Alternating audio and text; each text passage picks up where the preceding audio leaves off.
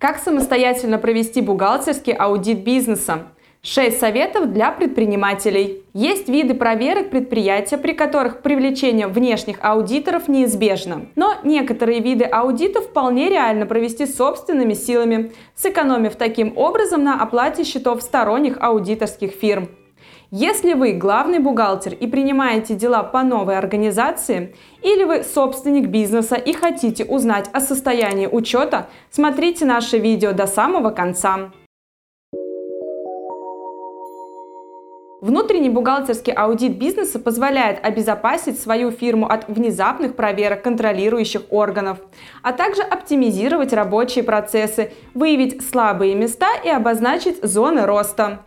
Зачастую внутренний аудит и компании проводит аудиторская группа, в которую входит главный бухгалтер и руководящий состав. Проверяющий может проанализировать как весь бухгалтерский учет, так и отдельные его участки.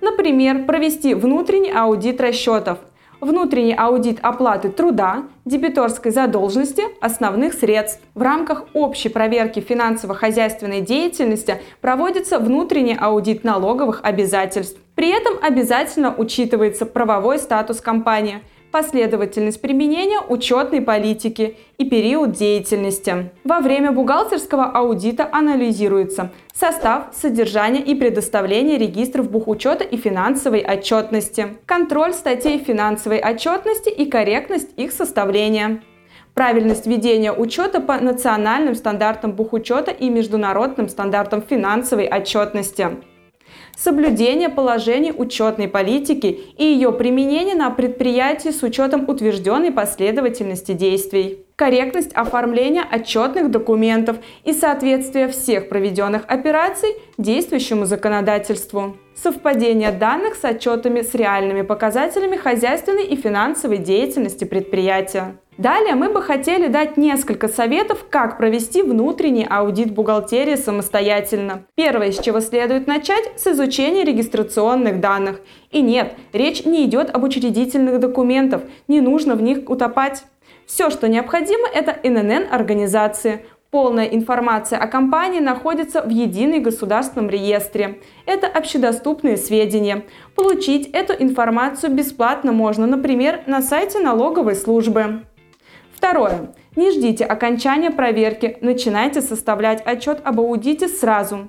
Дело в том, что внутренний аудит предполагает работу с большим объемом информации, которая просто потеряется и забудется, если ее своевременно не зафиксировать. Третье. Выбирайте правильный период проведения аудита нет необходимости проверять документы десятилетней давности. Период, который оптимально охватывать внутренним аудитом, соответствует периоду возможной налоговой проверки. Это три полных календарных года назад плюс часть текущего года. Если компания существует меньше, вам очень повезло. Четвертое. Необходимо составить перечень отчетности и внести соответствующие пометки «Сдано», «Не сдано». Главная цель на этом этапе выяснить, сдана ли в полном объеме вся отчетность, которая должна быть сдана по состоянию на момент проведения аудита. Пятое.